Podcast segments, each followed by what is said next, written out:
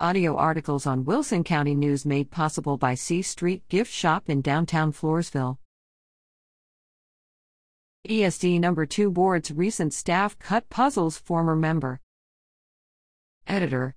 Are we looking at the demise of Wilson County Emergency Services District Number 2? The recent firing of Chief Adam Marconi and the decrease in personnel is cause for concern.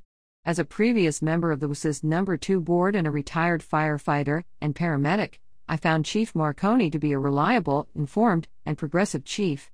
Chief Marconi had to fight from the beginning with a department that was underfunded, endowed with less than ideal equipment, and dependent on too many part time employees. Adam persevered and built a department that has good relations with TCFP, Texas Commission for Fire Protection, which certifies fire departments, STRAC, South Texas Regional Advisory Council, which develops, implements, and maintains the regional trauma and emergency healthcare system for the 22 counties in trauma service area, PTSAP, and many of the other area ESDs in the surrounding counties. As a combined fire and EMS service, District 2 has provided the district with good service while costing the ESD's constituents half of the property taxes paid for emergency services that the majority of Wilson County residents pay. This lower tax rate does make providing fire and EMS services problematical.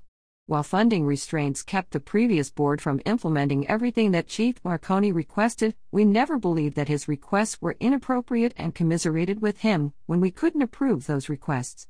I have not heard of any cause for the chief's release, simply that the current board didn't extend his contract. I am sure that District 2 Assistant Chief Alex Lopez will professionally fulfill his promotion to chief to the best of his ability. I find it hard to believe that anyone can fill the time requirements of both the assistant chief and chief's duties while also filling in on shift work for missing crew.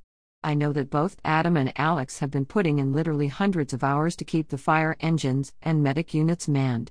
In Adam's case, on a salaried position which rarely compensated him for all the additional hours.